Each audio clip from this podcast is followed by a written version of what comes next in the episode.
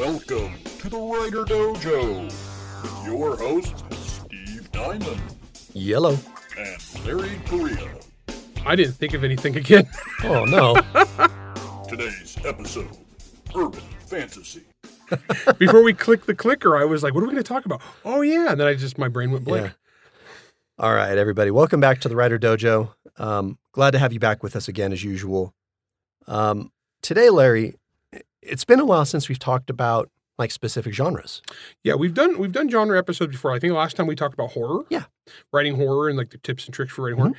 And uh, we decided we're going to do that again. Yeah, and uh, this time we're going to tackle, which is kind of a no-brainer, I guess, because this is what my most of my career is is urban fantasy. Yeah, like what's urban fantasy and how how do you go about doing it? Now, urban fantasy is cool. Man, I love urban fantasy so much. Yeah, and it's, I kind of I, I love it, and it's it's what pays for my house, but I hate the name. I'll be honest. I hate, we talked about genre before and where it comes from, but the name urban fantasy to me is a complete misnomer. I kind of like the term contemporary fantasy. Sure. Um, just because basically, guys, what we're talking about here is, you know, we've talked about fantasy before, and that's, you know, we got these fantastic magical elements or monstrous elements. Some other world. Some otherworldly elements yeah. stuck into our world. Um, or, or I'm sorry, that, that, would, that would be regular fantasy, but yeah. like contemporary fantasy, it's stuck into our, it's on into our world yeah. that we know it's, today. It's those fantastical elements shoved into our world. Yeah, so you take the Earth that we know, and then you change something. Mm-hmm. Maybe, uh, you know, maybe magic was reintroduced in the eighteen hundreds. Oh yeah, that's what I did. By in, Grim Noir. In, in Grim Noir, uh, you know. And so it, it I, I took. It would have been contemporary fantasy if I had been alive in the nineteen thirties, right. I guess. Um, so Monster Hunter, I basically, the the magical premise there is monsters are real, mm-hmm. and which is a premise that's been used a million times.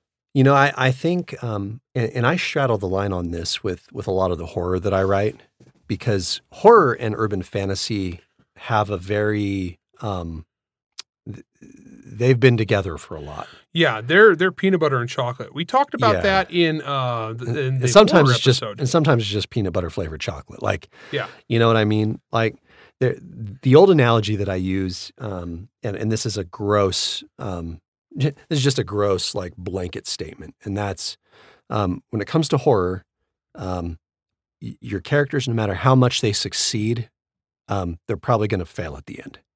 And then for urban fantasy, it's kind of like, well, no matter how bad things are getting for the characters, they're probably going to succeed in the end. Yeah. You know? But urban fantasy really ha- is is basically just the new version of horror. It's just it's just horror that's been supplanted and the, and the tone's been changed a little bit. In a way, because if you think about Monster Hunter, what did I start with? I started with... a bunch of horror movie B-movie tropes. horror, huh? Monster I, tropes, I yeah. I took B-movie uh, horror characters. I took mm-hmm. B-movie horror monsters and situations, and I stuck them into a book and just kind of like fluffed them up with yeah. a lot of gunnuttery. Uh, why is my stuff not horror?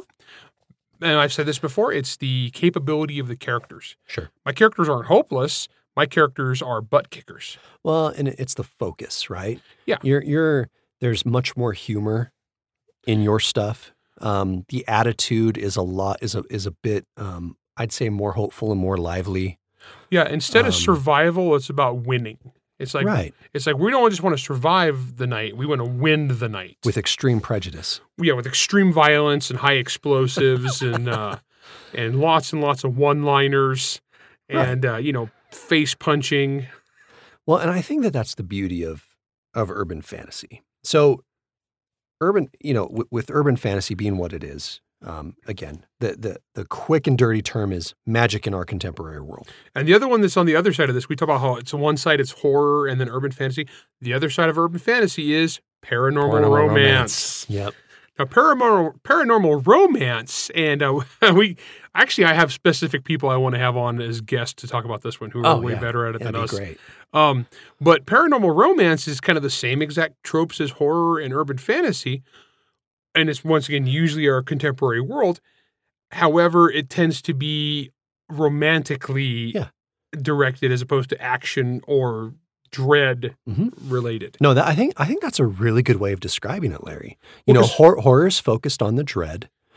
Um, urban fantasy is focused on the action, and then paranormal romance is focused well on the romance. Yeah, you know, and, and I think that that pretty much distinguishes them because they all use the same things. Yeah, exactly. So we're like, um, if you have a vampire and you're like just trying to survive the vampire, horror. Yeah. If you're going to blow the vampire up, uh, it's urban fantasy. And if you're going to have sexy time with the vampire, it's paranormal romance. Right. Or mummy, or, you or, know, or whatever, or, or werewolf, or whatever yeah. it is. Hopefully not zombie. That's just gross. Okay, so if there's a shirtless guy on the cover, it's probably paranormal romance. If it's a shirtless guy with a, you know, bloody axe murdering somebody, it's probably urban fantasy. And if it's a shirtless guy being killed, it's probably, it's probably horror. horror. You know, or hot chick, depending on who you're you're right. marketing to. You know, and I... I, I'm not one of those guys who gets all butthurt about, oh, no, this cover sexualizes women. Like, whatever, I just want to sell books, man. I know. You know I'm yeah. trusting the marketing well. people. So so what is it about urban fantasy, Larry? I mean, and I mean, I, I don't think either of us really sought out to write urban fantasy. We just wrote a cool story that, that appealed to us, and then it turned out that that's what people are marketing it as, urban fantasy. I'll be honest, days. when I started, I'd never heard the term. Yeah. When I wrote Monster Hunter, and I was pitching it, and I, I was trying, first pitching it to agents and publishing houses. I had no flipping clue, and I didn't know what to call it. And so I was like, uh, it's action horror. Yeah. Um, I, I didn't know what to call it. I, I had never even heard of the term urban fantasy. I didn't know about it until I was working at the bookstore. Um, and, you know, I, I, at the bookstores, I tend to recommend, I, I would tend to recommend a lot of um, like mystery thrillers, you, you know, your Michael Connelly's basically. Oh, yeah. Um, yeah. You know, Bosch type stuff. Fantastic stuff. Um, and then I would recommend, you know, like dark, dark, dark epic fantasy, you know, your Steven Eriksons and stuff like that, Glenn Cook, jazz like that, right? Or, or heroic stuff like David Gemmell. Um, and then uh, I, uh, this is when I took a recommendation from one of my regulars at the bookstore. And he said, Steve, he's like, have you read this Jim Butcher guy? And I said, no. I mean, I've, I've obviously stocked his books on the shelves. I, I mean, to date you, just to give you a date on this, I think this was book six. Oh, yeah. In the Dresden series. eighteen I think we're now? At eighteen. eighteen, I think. Um, yeah. So this was quite a while ago. This was like Deadbeat or Proven Guilty, right around there. Okay. It might have been, I think I was around for both at the bookstore. He said, no, dude, you have to read this. I said, well, what is it? And he said, oh, well, it's urban fantasy. I'm like, I don't know what that means, dude. And he said, oh, it's fantasy set in our world. And I said, oh. He's like, yeah, dude's a, dude's a wizard in Chicago solving crime with monsters and stuff. I'm like, well, that sounds awesome. So I picked it up. Um, and right around the same time, um, I, I read the the books that were out at the time, and I loved them. Um, and then I started looking for other things in the genre. And that's when I found the Nightside series by Simon R. Green, another mm-hmm. Dane author. Um, although I think those were published by Ace. Um, well, and then also uh, Misty Lackey did the Serrated Edge. Elf see, I, I never read any of those ones.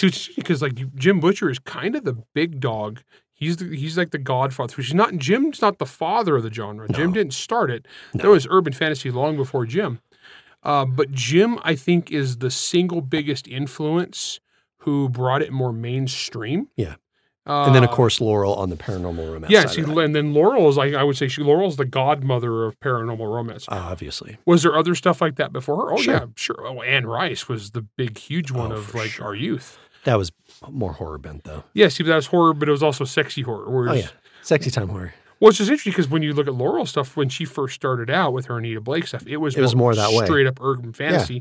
for the first, like, three or f- two, two, three books. Uh, I don't remember. Then she went more paranormal romance. Mm-hmm. You know, and the thing is, so I would say that Jim, I would say Jim is the godfather of urban fantasy and Laurel's the godmother of of paranormal romance. Sure. And so... I'm like the... bastard, uh, bastard, uh, weird uncle that like, I don't know. I don't know what the hell I am. Cousin. I'm some weird cousin. You're like that disowned cousin that, that well, every now and then shows up to family reunions. Well, also as students, that's why I say like, I don't like the term urban fantasy because my stuff's not even urban.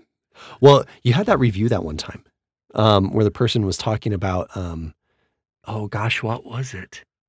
They were talking about how, um, how you're, oh, how did it go? But you were talking about how your stuff isn't even really urban fantasy because it's all set in rural Alabama. Um, I think they were talking about like flyover states and stuff. yeah, I write. Oh, I definitely write the flyover states, which is funny because I've had scenes set all over the world and all these different mm-hmm. cities and places, but primarily the people are based out of rural Alabama, which is a place I love. And and uh, see, there there's more of a there's actually more of a horror lean in that mindset because there's more mystery in in, in the rural area. Oh man, you like know? you go out like where I live. Oh yeah, like like I it's dark and quiet. Yeah, it's real dark and quiet yeah. where I'm at. You know, I mean, I, I'm rural, rural. Uh, well, I should, I'm not too rural. I mean, I'm I got a big forest just south of me. I yeah. should say that. Um, but it's pretty quiet where I'm at. And so anyway, my, my original question basically yeah, well, was, wow, we went off was on there. why did you why did you start writing what you wanted to write? Oh, see, that's the funny thing too, is because like once again, not even knowing that urban fantasy was a thing, uh, I I just were like. wanted to have fun with horror movie tropes. And most of those are set in our modern world, right? It's the world that people know, which we'll get into like the nuts and bolts of writing this stuff in the second half, yeah. really. But but one of the big things there was it's really easy to write the world you know and only change one thing. Yeah. And introduce monsters or introduce magic or introduce wizards or introduce whatever, you know. Um, whatever the weird thing is in your urban fantasy universe. Plus, you got to think of it this way. For your readers, there's a lower barrier of entry too. Like, oh, okay, that's a good point. So think about it. So if you're reading an epic fantasy novel, like um, you know, set in some magical world, you've got all this establishing stuff, and it's a whole skill of how you're going to unveil that stuff in a way that is interesting to the reader without being info dumpy and boring or confusing. Well, that that's one of the biggest barriers to entry to Steven Erikson, who you know I oh love. My gosh. You, you know I love. Well, I adore Steven Erikson. Well, and, and like Mazalan, like like takes you and like, hey, I'm just gonna throw you in the deep end of the pool. Well, that, that's how Jim Mintz described it. And hold it this once. cinder block while you yeah. tread water. He said it. Yeah, he said it was it was having your legs tied together with a cinder block and then thrown into the ocean and saying, "Hey, swim to shore, buddy." Yeah, like, it's like there's no flipping clue what's going on. Mm-hmm. And so, I mean, honestly, if you're in a, an impatient reader, it's not for you. Like no. You're going to be like kicked out within seconds because you're like, who are these fifteen people I just met who I have no idea how what the context is here? Well, and then but on the urban fantasy side, to your point. Well, it's a wizard in Chicago. It's like it's like, oh, yeah. I mean, even if I haven't been to Chicago, I've been to a big city. Yeah. Um, or I at least have seen memes about how terrible it is there. Well, I mean, how many urban fantasy novels are set in Los Angeles? All of them. Yeah. I mean, so many of them. Or New York or New York City. Oh yeah, it's always it's always it's the it's the coast, right? Well, it's like any T V show, right? Every crime T V show happens in New York, Vegas, or L A. And why do they do that? Because uh, they're they're well established areas that people are familiar with. Well, it's also with. where these people film, or they film in Toronto now. I was going to say they film in Canada. Yeah. yeah, though I have seen uh, in recent years more stuff set in Atlanta. Oh yeah, you know for for that makes sense. for for well the South, yeah, the South that makes sense. Well, plus going the Dirty South is a great yeah, place it's awesome. for uh, you know it's awesome. But honestly, uh, like so when people are picking out their settings, so when I was picking out a setting for Monster Hunter, why did I go with rural Alabama? Because at that point in my life, I lived in a handful of places, and one of them was Alabama. One of them was Alabama. Yep, I had lived in California and Utah with the other two, mm-hmm. and I looked at California. I was like, you know what? I was so sick of all fiction being set in California. I'm not filming a Hollywood T V show. There's, there's no reason for me to set it. Plus, honestly, I'm from there. I hate it. I left for a reason. I did not want to write fiction there. And so I said, nope, no California. The other place was Utah. And I was like, you know, I'm writing like like monster explosions and craziness. And eh, I mean, Utah is fun and all. It's a great state. And I've actually had, I've actually set some Monster Hunter stuff in Utah. Oh, yeah, Dugway. Specifically Dugway. So yeah. if you've ever been, if you've lived in Utah, if you've been out to Dugway, you know why I would set monster stuff there. Yeah. Dugway's crazy. Um, but so Alabama was the third logical choice. And it's kind of like, it's got a ton of like fun culture, weird stuff. And uh, I'm kind of an honorary Southerner. And part of me was like, you know, Southerners don't get enough cool stuff in books. You almost never see a heroic Southern character.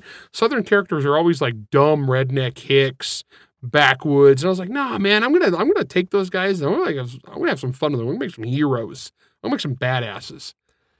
When I, when I was writing Residue, the reason I set it, um, I set it a little bit north of Sacramento to start, um, which is actually an area that you don't see that any you hardly of this stuff. see anything in. And you knew um, it really well, and, and I knew it pretty well. Um, and then, and then the sequel, Parasite, um, it's set completely in Sacramento because you never see, you never see anything in Sacramento, except they're like, oh yeah, we sent it to the lab in Sacramento. That's like all you see in, in any show, right?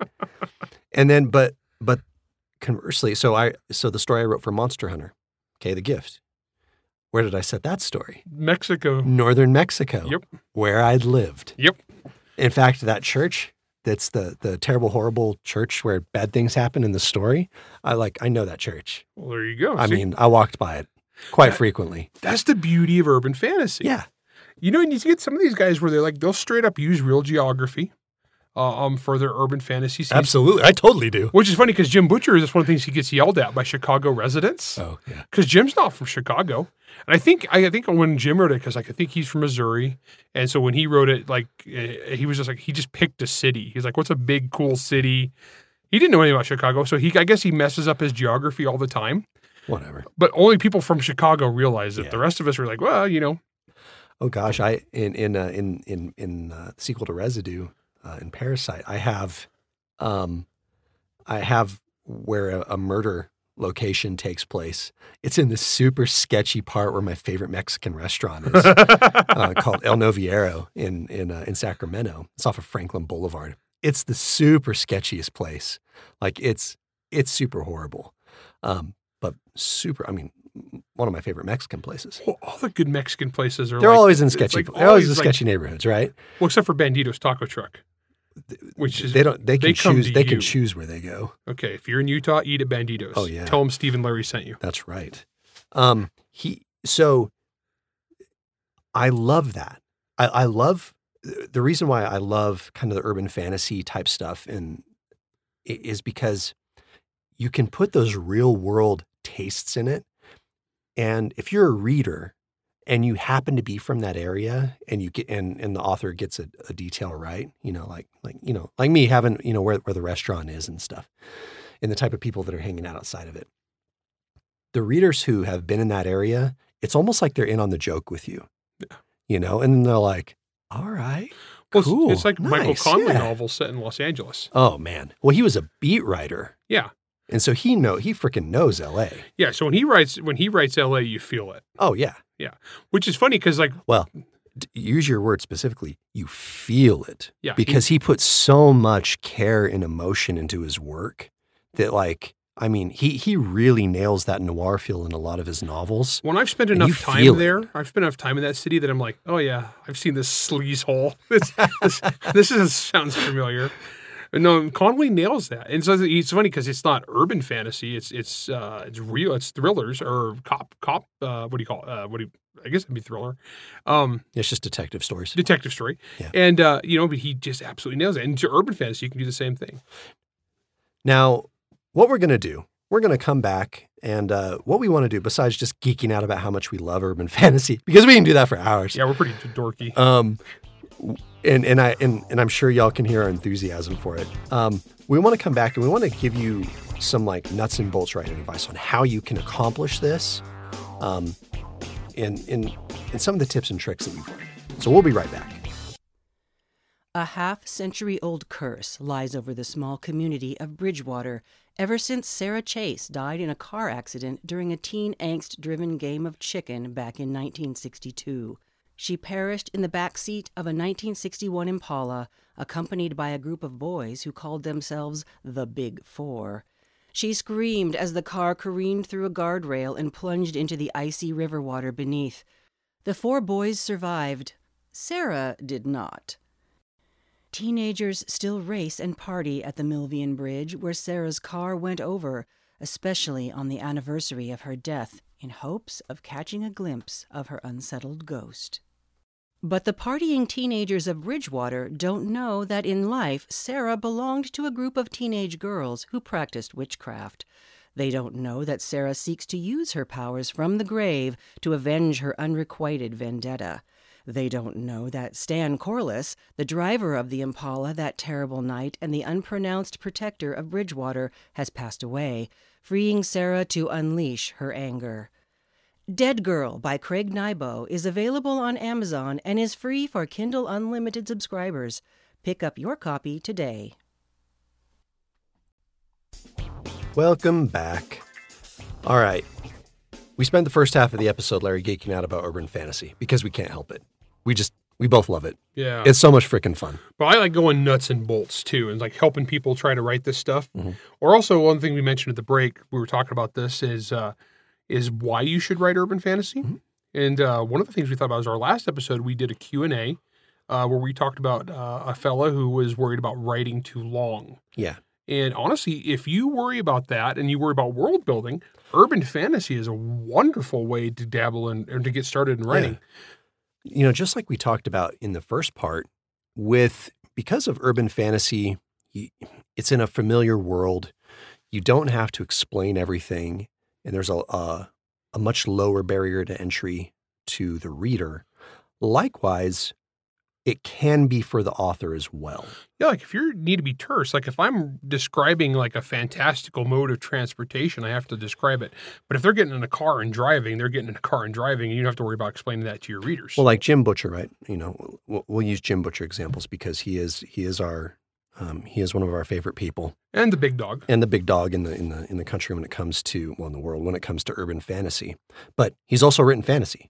Oh, okay. Yeah. Very okay. good, too. He's written very good fantasy. He wrote, and, and, and I want to talk specifically about the Aeronaut's Windlass. I love that book. Great book. Um, I want more of them. I do, too. I'm very excited for more of them. Um, but that book, he has to spend so much um, word count basically explaining how the airships work, how the crystals that affect buoyancy and stuff like that work.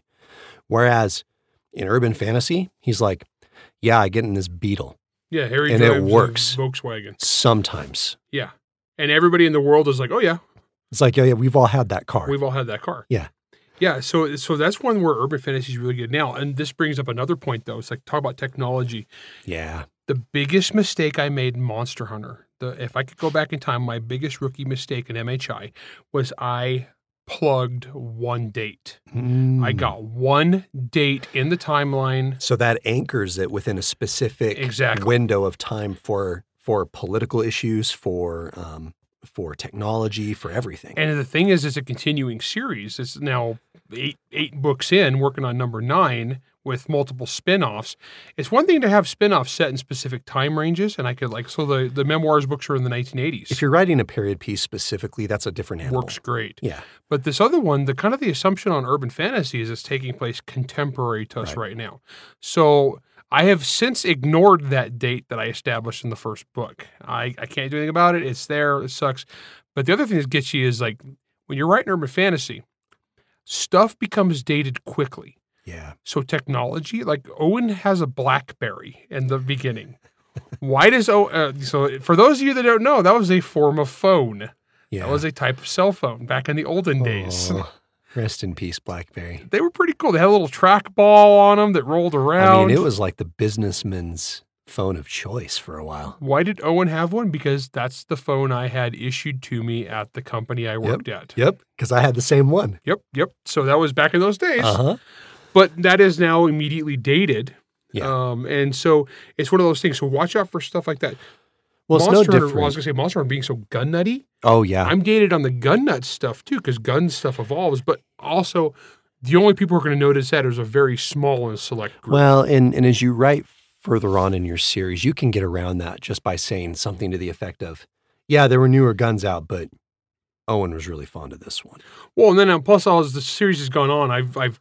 kept buying more additional guns for the characters. Well, that's how you get the write-off. Well, yeah. Well, and also it's just, that way it's research, baby. I actually shoot them all. Everything, all the guns, uh, all the guns that appear in this series, I've shot most of them in yeah. real life. You know. Well, that was the discussion we were having at your house the other day when we were shooting that bullpup. You're like, okay, how far can I shoot this? Because I need to put this in a book. I know. I was like, I was like, yeah. I started. I could ring still with that thing at three hundred now. Um, oh, nice. Yeah, so it's pretty cool. I, I, I got, I got, I only have a red dot on it. I'm going blind. Um, so, so anyway, one of the one of the interesting things, and, and urban fantasy shares a lot um, when it comes to um, when it comes to like detective stories. You oh know, yeah, your, your, your modern day thrillers. There. And um, I remember reading some old. I, I love, I love detective stories. Everyone knows this now. We both, you and I, were freaking nerds when it comes to detective stories. Um, and I freaking love reading that stuff. However, you go back and you read, you know, we're, we're kind of spoiled with the current series of Bosch because it's it's super modern. So good, yeah. Um, but when that first book came out, I mean, people are still using payphones and, you know, cell phones. What do they think about, early nineties? Um, I'm trying to think when the Black so- Echo came out. I think Something it was, like early nineties. I think it was in the nineties. Yeah. Black Echo and then Black Ice, they both came out right around pretty close therein. Um, both freaking terrific novels. But phone booths were a phone thing? Phone booths. I mean, just the way that communication is held, the way that, I mean... They weren't sending emails. No. And, and so all of that really dates it. And so the trouble is nowadays, when you go back to read, um, like, so like uh, one of the authors that I that I liked and my, and, and my wife liked a little bit more than I did was Jonathan Kellerman. He's another mystery author. And we started, she started reading him, she liked him, but he'd been around for a long time. So she went and picked up some of his backlist. I'm sure he appreciated the check. Got the backlist, and she started reading it and was completely thrown out because it took, like, these detective stories were taking place in the eighties. And so it's like, oh yeah, he put a dime in the, you know, in the, in the phone or in the, um, in the pay phone to make a call. And, and it, it just didn't work at the time because she wasn't reading it under the, under the, um, I guess the, the assumption that this was being written as a period piece. It's not like when someone reads Grim Noir, right? You, oh, you yeah. pick up Grim Noir understanding that it's set in a very specific time yeah, frame. Yeah, you open the book, it says nineteen thirty-two. Right. And so the scene is set. Yeah. But when you just pick up urban fantasy or um, or whatever, uh, detective thrillers or whatever, and you just pick it up and all of a sudden the anachronisms start start yeah. pulling you out. Well, not necessarily anachronisms, but but the, the time the time anchors start pulling you out. That that can be really hard for people. Well, one big part of the problem with this too is just one of logistics. So I write a book, it takes me about six months. Sure. Okay, or a lot of writers take you a year. And let's say that I wrote my first book in two thousand seven. Mm-hmm. So I write it as a contemporary fantasy in two thousand seven. Well, another thing is we're now in the year twenty twenty-two, and I am writing book nine of this series. Yeah. So it's taken you longer to write the series than... No, so how long have the... How, how much time has the has passed for these characters? Not nine years. Yeah. Versus how much time has passed in real life. More than nine years. Exactly. So you got to be super careful with like what you want to pin down. And you can get away with some stuff. It's just, but sure. also a lot of this stuff, be real careful with contemporary political issues. Oh, gosh, yeah. Because the stuff that is contemporary and oh, hot man. right now to talk about is going to seem real dated to a reader who picks that book up in four years. I mean, you and I have talked about the... Uh... The, the dying polar bears in Antarctica oh, fiction. Oh, yeah, because that was the biggest thing for a long time in sci-fi was dying polar bears. You yeah. know, global warming was like mm-hmm. the topic of literally every single book, especially if it won an award. Uh, it yeah. had it had dying polar bears in it. Or robot rape. Or robot rape. That was the other one. Like, oh, my gosh, what was the like every robot got raped. Oh, yeah. my gosh. Quit raping robots, people. Gosh. It's a terrible epidemic. Um So be real careful, like on on getting on whatever the hotness thing is. Yeah. Uh, like in Monster Hunter, I it's funny too because this series has been going on for a long time, but I get political, like I'd have politicians would be involved, usually involving like monster rights or how they're dealing with the end of the world. I never use any real politicians. No. Yeah. But the thing is, the funny thing is, I've had people assume I was using, like the president was obviously this real life politician, and they would take whatever their personal vendetta was against that president. They would get the wrong president because they're reading this several years after it came out, and it was not the who was president when I wrote it. Mm-hmm. I had no idea who the next one was going to be, and so like, well, this is a thinly veiled attack on so and so. It's like, dude, I didn't even know who that guy was when I wrote this book. You know? Yeah. Well, and some of this, a little bit of this, you you can't you can't ever expect. that um, that all your readers are going to be rational. I mean, I read a review. Whose book was it? I read a review where, I might have been Rothman, where the, the person said, um, like, how, how like, I'm giving you one star for this review because the book is apparently set in twenty twenty-one, but um, you didn't mention COVID once in oh, it. Oh, I remember Was that Rothman? That. No, Who it was... was that? Oh, who was that? Oh my gosh. Yeah. Well, I can't remember right now, but yeah, there's the dumbest review I've ever and seen. And everyone's like, he's like, I wrote it like in twenty eighteen. How am I supposed to know what was going to happen yeah, four how, years from now? How dare you not go into the future and predict a global pandemic that yeah. literally nobody, you know, it didn't exist. Yeah. I mean, if, if everyone had a crystal ball, one, we'd be rich. And two, you and I wouldn't have released a book about pseudo-Russia invading another country, you know, when Putin declared war. Yeah. You know, we, we would have thought about these things. Which is really sad since the Empire of Kolakovia is not good guys. No. No, there's very few good guys in that They're book. Pretty terrible people. No, so you got to be real careful with contemporary political issues. Um, I'm trying to think of what other nuts and bolts I give her. Well, not just political issues, but I mean social issues, social, political, social, and um, and fads. Oh my gosh, nothing feels more dated than going back and reading a book from the early two thousands that's hung up on like, you know, whatever the latest, uh, whatever the latest Da Vinci Code clone was. Oh my gosh, yeah, those because we had so many of those. There was that was, that was a whole big genre there for a while. Mm-hmm. But, like, it's funny because for a while there, like, every villain was a thinly veiled Dick Cheney. Right. Yeah. You know what I mean? Mm-hmm. So just be real careful getting hung up on that stuff, guys. Or if, you, if you're going to do that, be clever in a way that that doesn't, like, overcome the story. So people are just going to read it and move on. You know, if you don't need to go super specific, don't go super specific. Just, you know, get it what you need out there and move. Yeah, I mean, if you're if you're writing a very specifically, like, a political thriller, oh, then by all means, you then, have to. Then you have to do that. But that's not what we're talking about. We're talking about urban fantasy. Urban fantasy is about fantasy. Well, and on that don't note, limit, don't limit yourself. When you're introducing fantastical elements into your world, think about how common that fantastical element is and how it would affect the world. So, so that's a great that's a great point, Larry. That's an interesting example. So, Charlaine Harris. Okay? Oh yeah, yeah, uh, wonderful person. Um, Charlaine Harris with her with her True Blood series, um, what's it called? Southern Vampires, I think is what it's called. I think so. Um, so one of her big concepts it's that it's that you know vampires are real and everyone knows they're real. Yeah, so it's like actually that's one that's an interesting one because it's like very much open. It's super open, but she brings in really interesting things in it. Now I read the majority of that series just out of curiosity. I am not the target audience of it.